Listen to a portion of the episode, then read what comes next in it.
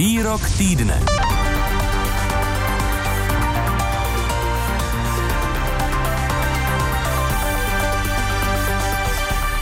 V pravidelné páteční rubrice se tentokrát zaměříme na slova ministra zdravotnictví Adama Vojtěcha z Hnutí Ano, který potvrdil, že testování na COVID-19 ve školách končí. Situace ve školách se podle něj totiž zatím nezhoršuje. Plošně bude dál platit nošení roušek ve společných prostorech. Není vyloučeno, že časem by se mohly testy ve školách opět zavést, ale především na lokální úrovni, jak řekl ministr. Více by se podle něj mohlo vyjasnit do konce září. Za včerejšek přibylo 421 nově nakažených, což je o 116 více než před týdnem. Epidemie nyní podle odborníků kvůli návratu lidí z dovolených a dětí do škol nevyhnutelně poroste, i když díky očkování asi proti Loňsku nebude tak velká zátěž nemocnic. Ve vysílání odpoledního plusu je teď s námi demografka Klára Hulíková-Tesárková. Dobrý den. Dobrý den. Je podle vás dobře, že testování ve školách končí, když, jak řekl sám ministr zdravotnictví, stojíme na úpatí nové vlny? Eh, je to určitě věc, která je ke zvážení. V každém případě bych byla opatrná například s očekáváním, že to je ukončeno a už ukončeno zůstane. Jak tam i zaznělo, tak ten možný návrat tam stále platí a určitě bude na místě sledovat vývoj té situace. Je samozřejmě možné tam hledat právě třeba ten kompromis a vlastně to testování zacílit nějak specifičtěji, například jenom na nějaké okresy s, dejme tomu, s horším průběhem Eh, té pandemie, nicméně v tom případě se určitě to zastavení testování nemůže spojit s omezením testování dospělých, například zaměstnání nebo pro potřeby nějakých služeb.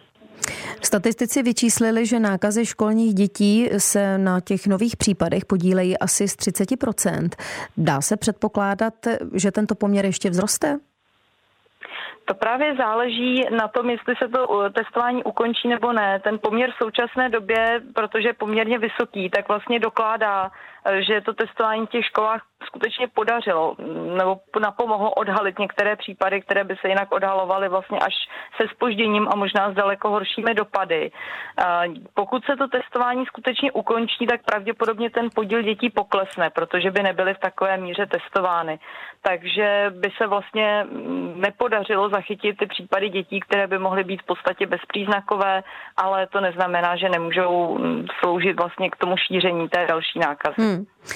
Opravdu je to tak, že testovat ve školách není potřeba, že se školy na zhoršování epidemie nepodílí?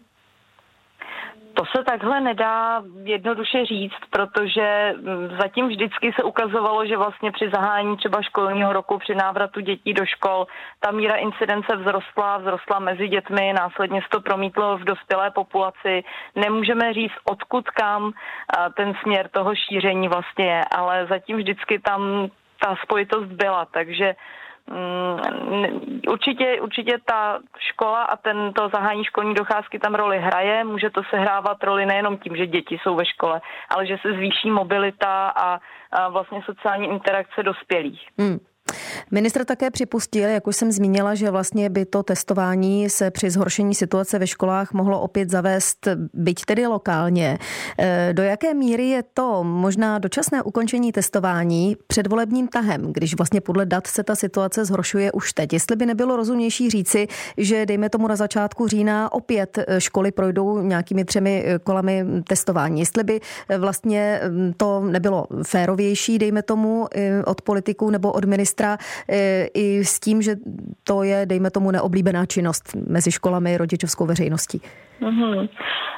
To je právě otázka. V současné době těžko, nebo můžeme samozřejmě nějakým způsobem předvídat ten budoucí vývoj, ale nemáme jistotu, jaký ten budoucí vývoj bude, takže je těžké říct, že zrovna na začátku října třeba to bude potřeba, nebo naopak už nebude pozdě.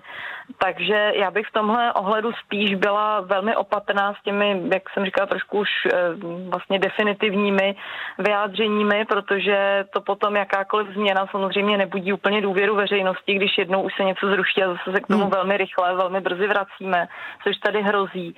Spíš bych nechávala otevřené ty možnosti například změny frekvence, používání spolehlivějších testů, které potom třeba není nutné opakovat tak často, nebo skutečně nějaké trošku to větší zacílení, protože ty rozdíly, dejme tomu mezi okresy v míře té potvrzené nákazy jsou značné, takže takže skutečně je možné se více zaměřit do určitých okresů. Ale byla bych spíš, nebo považovala bych asi za rozumnější nechávat ty varianty skutečně otevřené a spíš se vyhýbat těm vyjádřením, která už jsme v minulém roce, roce a půl slyšeli hodněkrát, že něco už nebude a něco už se nebude opakovat a bohužel se to potom nepotvrdilo. Říká demografka Klára Hulíková Tesárková. Děkuji za váš čas. Pěkné odpoledne. Děkuji za pozvání, pěkné odpoledne. Posloucháte Odpolední plus. Nejnovější události v rozhovorech a reportážích. Každé všední odpoledne od 14 do 18 hodin na Plusu.